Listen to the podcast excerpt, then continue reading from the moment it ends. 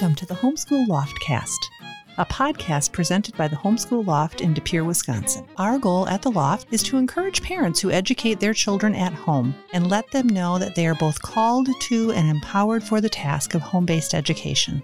At the Loft itself, we offer one-on-one consultations, book clubs and discussion groups, workshops and seminars, and a curriculum viewing library. Through the Loftcast, we extend our reach to encourage and bless homeschooling parents everywhere. My name is Tina Hollenbeck, and when my friend and colleague Jenny Tetzner and I decided to launch this podcast, the idea of Acts 1:8 popped into my mind. That is the notion that moving from Judea to Samaria to the ends of the earth. We started with Judea by introducing you to ourselves, our husbands, and our kids. And now it's time to move on to Samaria, by which we mean beginning to share with you the insight and wisdom of some of the amazing homeschoolers in our local community. We don't live in a very big area. Our entire county has only about 270,000 people. But homeschooling here has a long, rich history, and we're blessed with many homeschool-specific and homeschool-friendly community-based opportunities, led by some incredible people. We're going to take time over the next several weeks to introduce you to some of those people in order to inspire you. And I can't think of anyone better to launch our foray into Samaria than my friend Molly Wenholz. In the fall of 2010, Molly created a homeschool-specific choir and musical theater program in our area, through which hundreds of kids and families, including my own, have been richly blessed. We've invited Molly on today to talk about her experiences running this program. So without further ado, let me hand the mic to Molly and have you start by telling us a little bit about your family, about your motivation to homeschool your kids, and a little bit about your approach to home education.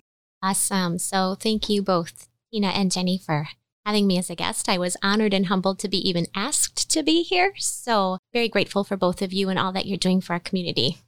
Keep us all motivated and to keep us right on. We're all on the journey together. So I've been married for almost 23 years to my husband, Greg, and I have four very high energy kiddos. Zoe, who just recently graduated from high school. Zachary is 14, Zayden is 12, and Xavier is 10. I graduated college with a degree in English and a minor in speech, and I taught at public high school for several years before Zoe was born. So from a very young age, I always knew I wanted to be a stay-at-home mom, but homeschooling wasn't necessarily like on my radar, so to say. My sister-in-law did make the decision to homeschool her oldest daughter because of some bullying issues at school. So indirectly, she was my motivation to homeschool. Truly, I can't say a day goes by when I'm not intensely grateful for this opportunity and the freedoms we do have to homeschool. As per my approach, I guess I would say I'm a hodgepodge homeschooler, for lack of a better term. I don't know if that's even a term, but I love that term. I know. Hodgepodge. Hodgepodge without like the confusion. Do you know what I mean? Like I think of hodgepodge as being like, chaos. But I mean, yeah, we do have some moments of chaos, but of just a little bit of this and a little bit of that. And not surprisingly, many of the curriculum materials I've been able to use consistently with all of my kiddos, but my youngest Xavier is dyslexic, so we've had to switch things up a little bit when it comes to him. But yeah, a little bit of this and a little bit of that. Yeah, it's worked really for us. Yeah. Good. Do you have any favorite kind of providers that have been some of your go-tos? Yeah, we've done Story of the World with all of the kiddos for history. I think that was on my radar since you might have mentioned it, Tina. I don't know. Yeah. I love Horizon Math. You know, we've kind of dabbled in some co-op kind of things here and there, not like consistently or regularly, but a class here or there. You know what I think about hodgepodgeness of homeschoolers, also known as eclectic homeschoolers, right? I like that's much better. I know. But I do like hodgepodge. So exciting, yeah. I think that when we hodgepodge a little bit of this, a little bit of that, we create our own ways. Yeah. There are probably thousands upon thousands upon thousands of ways to homeschool that we've all created individually by, you know, bringing it. But yeah, eclectic homeschooling, hodgepodge homeschooling. Because you have at least four distinct ways to homeschool, Molly, because you have four kids, right? So that's what it is. Good point, Tina. Yeah. Right. All right. So let's talk music and theater. All right. One of our favorite topics here at the Tetzner house, and Tina's as well. We're all musical type people. We're theater people, you guys. Okay. So you launched His Majesty's Theater in the fall of 2010 with your first production, Annie. And near and dear to my heart, I might add. Okay, I walked around for years singing, "The sun will come out tomorrow." Listen, I just had, we're theater people. All right, you go. Yep. So yes, and Hosanna. Hosanna Choir the following year. Right. In which you had the kids sing selections from Joseph and the Amazing Technicolor Dreamcoat. Yes, yes. Why did you want to create homeschool-specific music programs like this? And how did you go about getting started? All right. So my high school career essentially hinged on and was defined by my own experiences in musical theater. So I guess you could say I wanted these same experiences for my own kiddos because they were just amazing. Those were where my friends came from and such great high school memories. So before Zoe was born, I did teach at a local performing arts studio, but it didn't really take long after she was born for me to realize that I guess I wanted more than that. I wanted to be surrounded by like-minded families and my kiddos to be surrounded by like-minded peers. There were times when I was uncomfortable with the content that was chosen and the cost to enroll was more than we could have ever afforded. So I kind of wanted to do musical theater my way. So I took a risk and I left the studio and I guess I've never looked back. So getting started, honestly, I guess wasn't really difficult for me at all. I just posted information on our homeschool websites and email threads and just trusted essentially that God would take care of the rest. And like any new endeavor, we started out small, but we've most definitely grown. So God is good. What a blessing. It really was that simple. I mean, you put it out there and right? It got going. Yeah. Well, I had experience teaching theater and being involved with it myself. So it wasn't like completely new to me. Right. So it was just a matter of just how do I now, convey this, what we're going to be trying to do in an email. Such a passion thing. Yeah. And passion is so contagious. Yeah. Right? And so that was, I love that. Well, and my girls, I don't know how we didn't hear about when you were starting the show, the first show for Annie. Okay. But we went to the performance and that was it. We came to the show and the girls were like, we want to be in that for the rest of our lives. Yes. Oh, well, till death do us part. Right? And it kind of has been that way, hasn't it? Uh-huh. But that was their inspiration. It. And they were kind of mad at me. They're like, Mama, why didn't you tell us that we could be in this show? I'm like, I didn't know about it exactly. for whatever reason. So. And that's a part of it too. It's like, it started out small, but then once people started coming to see it and asking questions and it just word of mouth tended to kind of just build the program. Yes, successive years. Yeah. I can't believe we just didn't run into each other. I know. Ever. I know. It's crazy. I mean, I've heard your name all the time. Okay. Well. Oh. Yeah. Well, here we are today. Listen, and now you're sitting in my basement. Yeah, I know. Right. And helping us with glitches in our podcast. Right. So it's a good thing you're in team theater. Effort. Because I feel like that's part of theater as well. Yep. It's just right. Mm-hmm. Thinking on your feet. Course. Right. That's right. I'm actually curious about the shows that you were in high school, and then. What are the choirs and the musical productions you've actually produced for the homeschoolers? Right. So in high school, I did Sound of Music, Annie Get Your Gun, and then Music Man my senior year. So those were kind of classic musical theater. Yes, I did Sound of Music. Shows. I was just one of the nurses on the beach. And then my senior year, I got to be the Mother Abbess in the Sound of Music. I didn't know that. Awesome. I didn't know that either. That's an iconic role. Yeah, I think they had to lower the key because I couldn't have done it in the key that it was written in, but it was wonderful. I just figured out this past year, there's some awesome software online that you can lower. You can use that to lower. That matters. Doesn't that matter? It matters a lot, especially to, the kids when they have already their anxieties about being on stage. But then if a song's not in a key that they feel they can really nail it to give them that freedom and that, peace of mind. Yeah, because one wouldn't know that. Yep. Especially starting off, you might just think, no, I have to sing it just as I hear it. Yeah. And then that makes you feel like a bad singer. I was such a great singer with my songs. Yep. Right? Yep. So it's beautiful what you can do with music. So for the full-fledged musical productions, we have done Annie, like you mentioned, Tina, Wizard of Oz, The Sound of Music, Into the Woods, Cinderella, and then most recently Beauty and the Beast. And then for choir, we've done Godspell. And Joseph and the Amazing Technicolor Dreamcoat, Seussical, Les Mis, and Anastasia, which we never got to finish because that was our COVID choir. And I think we also did Beauty and the Beast for choir, too. That's the only one we've doubled up on. Yeah, you did do it for choir. Yep, yep, that's right. It's a good long age span in between, though, so it's fine. Yeah. So. I should note that when I do choir, so I do a full-fledged musical production every other year. And then on the off years, we do the choir on Friday afternoons, and then on the alternating Fridays, then I also offer an improvisational acting class, which ends up being super fun for the kids. So just kind of gives us a little bit of a break. So it's not all year, not every Friday for the choir then. Well, and with the musicals, you do something a little unusual because I know like conventional theater, you practice like crazy for 6 weeks straight and you lose your life to it for that amount of time and then you perform it, but you do something different. Can you tell people what you do with that?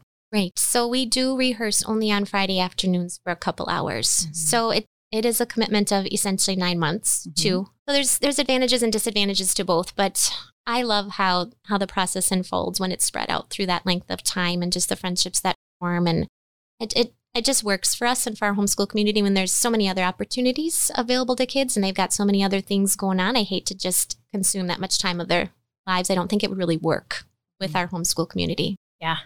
Although the kids probably would. They're such, right? The music, the theater kids. Yeah. But it's, you know, any theater kid knows that when you commit to it, it is a sacrifice. And it's even been hard for me over the last couple of years to really reaffirm that I know this is only Friday afternoons, but it still is a commitment because there were times when kids just wouldn't show up and it was like, you know, you have to be all in. This is such a team effort, if you're quote unquote just an ensemble member. Yeah. There's no such thing as just, right? Right. Yeah. Right. Okay. So of all of those shows that you mentioned, this'll be a hard question. Mm-hmm. Which ones? Do you have like one favorite or two favorite that are near and dear to your heart? I know. Yeah. I know. You know, obviously each one has been special for its own reasons, but Les Mis choir was probably by far, you know, without getting emotional, was just, never thought I'd be able to do that. We'd ever be able to do that. It's such a beautiful show, beautiful message, by far one of my top all-time favorite musicals. And we were able to invite some alumni back and the show was just, it was awesome.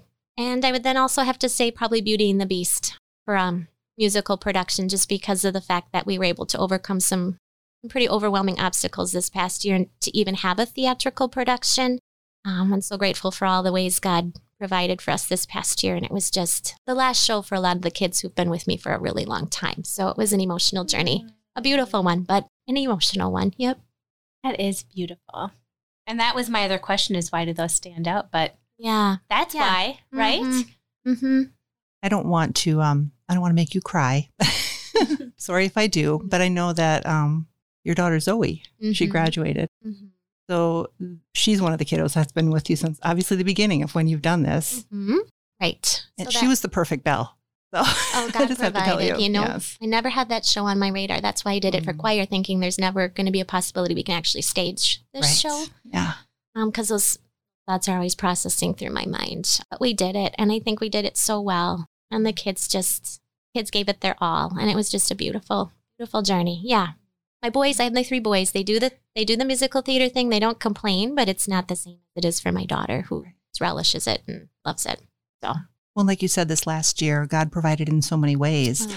Gaston and the Beast came out of the woodwork, didn't they? They did. And they were amazing. It's like, where have they been all these years? That has been one of the overwhelming challenges. So, like as a director, your mind starts to think about, well, what shows could I do given the talent I know I have, but yet recognizing there's more out there that God hopefully will provide. So there's always like, there's an element of a leap of faith, like, okay, God, we're going to do this show.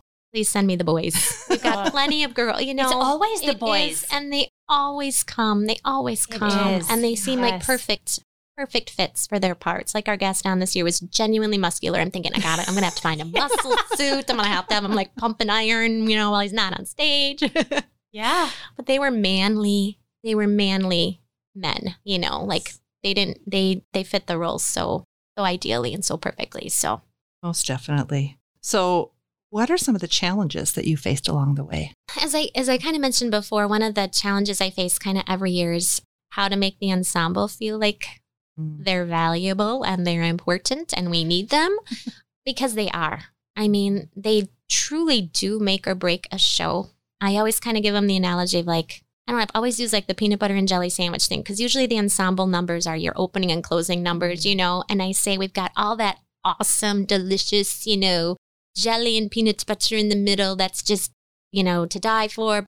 You know, we don't have the bread, you know, the pieces holding it together. I'm like, nobody cares about the peanut butter and jelly, you know, it's not. That's so good. So I'm like, you guys are like, you come out there, your first impression of whether or not grandpa's going to keep his eyes open for the next hour and a half, you know, like, is he sold, you know? Yeah. So they do, I just really do challenge them and it's legitimately true that they do make or break a show. So that's definitely a challenge. And then what's become more of a challenge the last couple of years is managing the backstage. So as the productions get bigger, I wear a lot of hats, but I can't be as much as moms, you know, believe we can be in two places at once, and we would love to do that. I can't. So I can't be running sound in the front of the, you know, stage and then be backstage. So, and that's where Tina's daughter comes in, and she has been an immense answer to prayer, just managing that backstage area. But beautiful part is that that's where she wants to be, and she loves that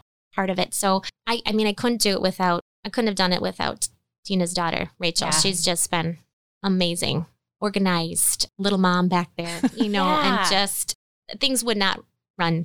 Oh, she was a 30-year-old, 13-year-old. Yeah, and that's just kind of the way she's always been. So such an organized person, and just I don't know. The whole backstage crew, I'm just always amazed in general, because those are, you know, the unseen ones just hold such a great spot. It is a gift for sure. You know, because a lot of people think of theater of just as being out there in the front and being the main role and doing all this. So I bet you that's hard to instill that into those kids that, hey, no, your part is critical. But the ones who actually, some kids just want that. Right. That's enough. They get filled up. Mm-hmm. They just want to be a part.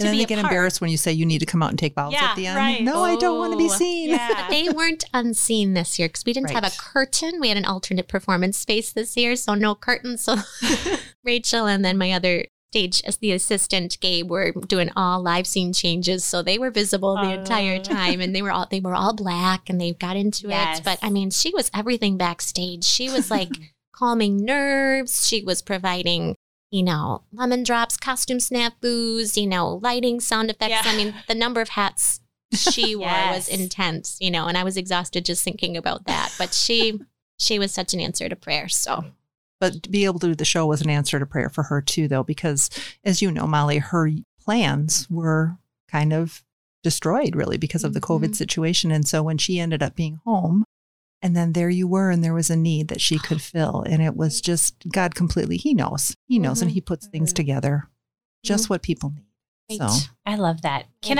I say something too? Is it's interesting because Rachel and Madeline are both kind of have aspects of each other that are so the same. Mm-hmm. I think so. Madeline's been in theater all the way up, and she's 18 now. One wouldn't have thought it though, because she's been a quieter, you know, soul. Right. And it's interesting having been in theater for so long. Mm-hmm. There are so many theater people that really are not extroverted.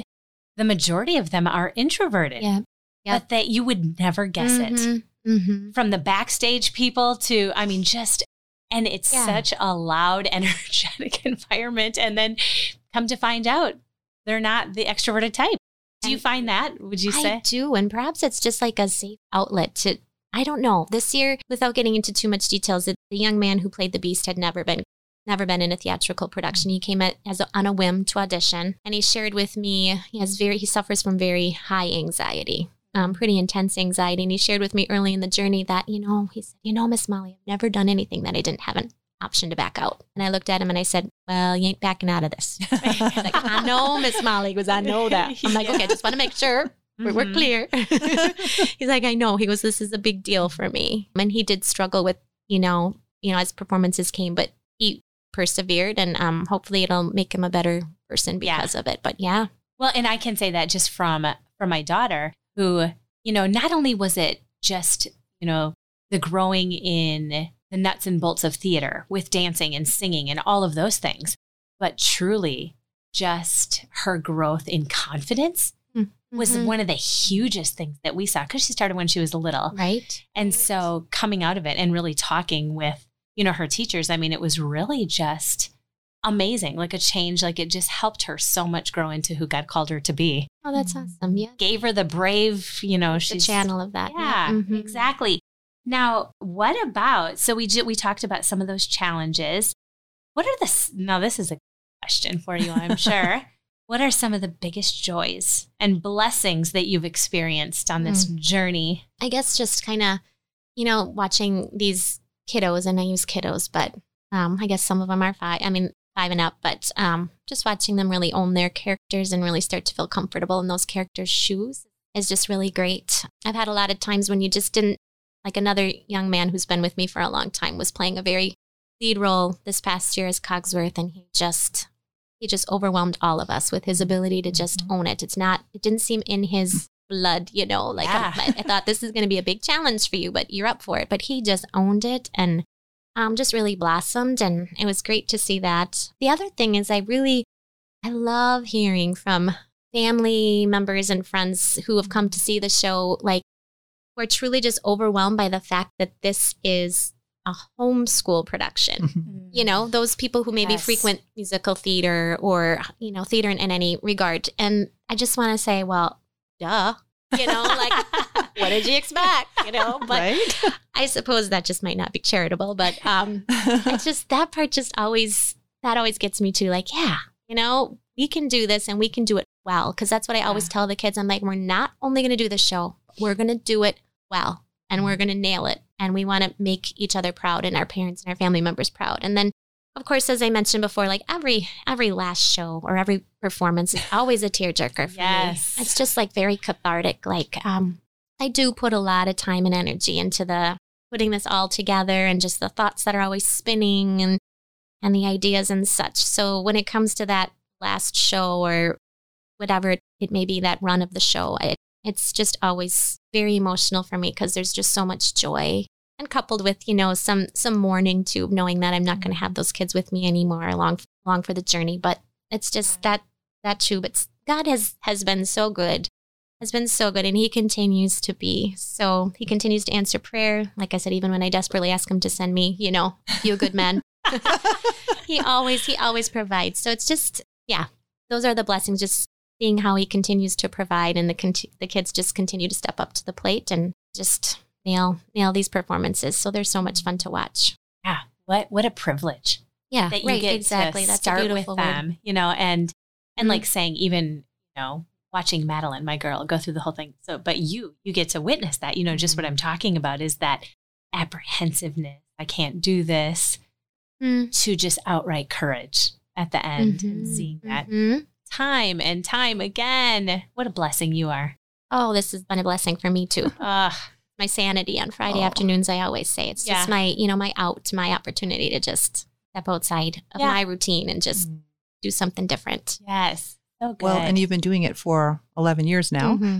Are you able to keep in touch with some of the kids who've graduated and moved on and see kind of what they're doing as adults now? Yeah, most definitely. And that's beautiful too. So, you know, we just will share texts or when they're in town for the summer, they'll stop by for a cup of tea or coffee or something like that. So, you know, there's a couple that have decided to pursue musical performance in some regards. And there's others that haven't. But anytime like our paths cross, there's always like there's always that memory from that show. And that'll always come up and we'll be able to share that moment and laugh about it. And I don't know, brings us back to good times. So definitely, yeah. Yeah, continue to connect. Sure. Well, the other thing that I know that you've done is you've drawn from a lot of different subsets of our homeschool community in town here, because there's several active groups, different faith perspectives, different backgrounds. And again, how have you done that, you know, kind of draw from across the whole spectrum and then also to maintain unity? Because I know from having watched my girls grow up in your performances, there is unity among the cast, and they come from all these different backgrounds. And sometimes this year, even traveling an hour or more to come for practices and such. So any tips on that? Yeah. And I'm not a social media person. Like I don't have any accounts or anything on that regard. So really like my only quote unquote advertising does just happen through the local homeschooling websites and email threads. And like I said before, as we've grown, word of mouth, I guess, has been probably the best testament to what we're doing and what we're trying to do on Friday afternoons. I do think it's beautiful that our cast includes students from all ages. Like it's usually 5 and up. Now this past year we had to limit things just because of COVID and everything, but it's usually 5 and up. So that's an intense age gap. You know what I'm saying? That's a challenge, I would say. Yeah. And a variety of faith backgrounds too. But it's even more beautiful. But I guess this is typical of our homeschooling. You know, just who we are as homeschoolers is that we do all get along. I mean, we don't see those younger kids as a burden, or we don't see those younger kids as annoying, or I can say that with complete honesty. None of that, of that ever comes up, ever. I never sense that at all. And as I mentioned before, I do love to challenge the kiddos, but I do like to have a lot of fun. So our Friday afternoons are a social opportunity too. So there's plenty of time for the kids just to be together and, you know, to catch up on their week and everything like that.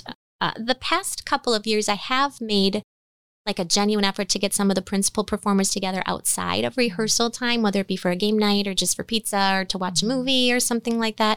And I have noticed that it does make a difference with their their chemistry on stage. So it's been fun to be able to kind of extend those rehearsals into just like some other social opportunities throughout the year. For example, we've done this the last couple of years, but next Friday, the 9th, whatever that is, we're having our DVD premiere night, our red carpet premiere night. So I'll have the main cast over and we'll watch the DVD that a couple of our family members have been working on to kind of edit and put together. And so we're going to have like hot button questions for them to answer as they're standing on the red carpet and things like that. And we'll just a chocolate fountain and just trying to do fun things like that. Yeah. Trying to just keep them together and celebrate, We do an ice cream social at the end of every year just so we don't, our last time together is not that last performance, but we have time to catch up and just socialize at another date after that. But that's been a big part of it too, to recognize it's not just about the theater. It's about those social opportunities and just getting everybody together. Yeah. What an opportunity for the homeschooling world.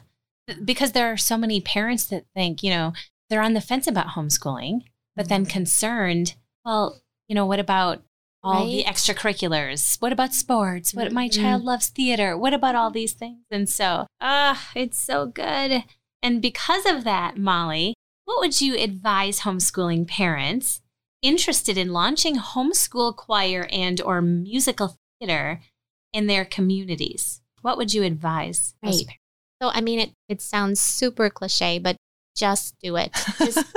Just take that leap of faith and trust that God will provide. I've never, ever had a year when I've been disappointed or had any regrets. And as of now, I'm a one-woman show, but it doesn't have to be that way. I know a lot of other programs that have been successful with several parents at the helm. So it's just kind of, if you're feeling more comfortable, like this is something you want to do, but I want to bring others along for the ride. That's an option for me. Just the way my mind works and the way I process things, I find that it's more effective for me if I just kind of do at least the initial part and most of it on my own. But I do have people who help, obviously, along the way. But I just do it. Yeah. Just do it. That's you can, right. You're just using just trust. Your giftings that God gave you and that passion. So right. And look at where God's led you. Right. To bless other families. And if it starts out small, don't be discouraged. But it will grow. If it's a good thing, it will grow.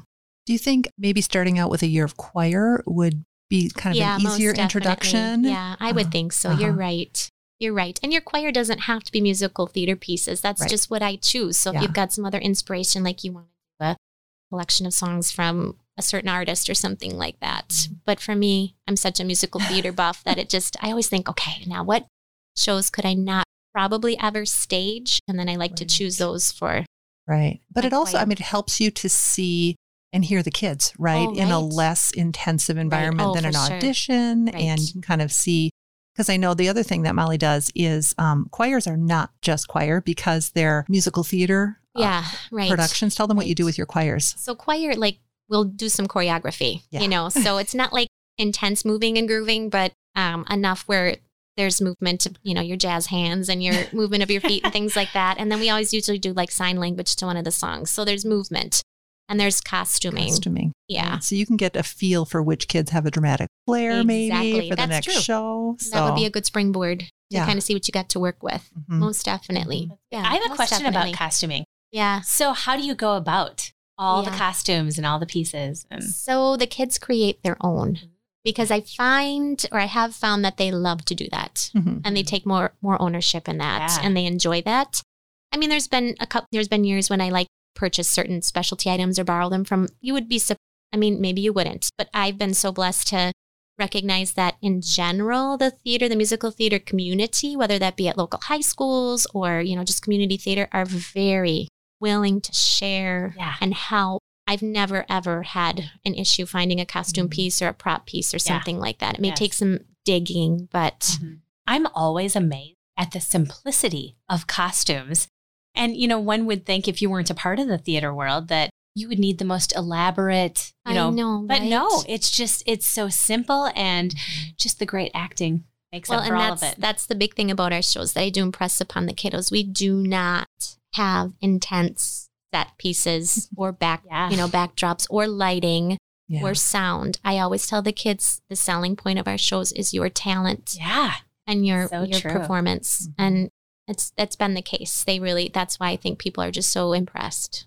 It is pretty impressive, too, some of the costumes that the families come up with. I still remember the flying monkey. Oh, I know. Somebody always has to go above and beyond and put everybody to shame, right? It's like, okay. He was one special flying monkey. He was, and he had a munchkin costume to match, too. That was just intense. Yeah. Mm-hmm. But it's fun to see the variety. That's true. And it's just, I mean, it kind of is a testament to homeschooling as well. That's true. Each kid's a unique individual. So all their costumes are slightly different from each other as well. Right, so. Testament to their characters, too. Exactly. Yeah. Yeah, it's been fun for sure. That's good. So you have, you're slated to do choir this next coming year. What show are you going to be doing for that? So we're doing Aladdin. Ah, right. Okay. And we're doing the Broadway, a lot of the Broadway music. So I'm excited about that. And then, you know, of course, if the beauty of choirs, so you don't necessarily need, you know, like when we did Joseph, for example, as a choir, most of the solos for Joseph were sung by a female. So it wasn't like, you know, so I think you have some freedom, at least in that regard for choir too, which is another maybe reason why starting with choir, if you're thinking of, you know, taking an endeavor in this regard would be a good idea. We can always like have solo pieces be entire ensemble numbers. So it just gives you that freedom more of an in a choir setting to do. So we're looking forward to that. Can we tell our listeners, or you can tell them how they can, so is there a website they go to or what? Can you put that information out there? Right. Like I said, I don't have social media.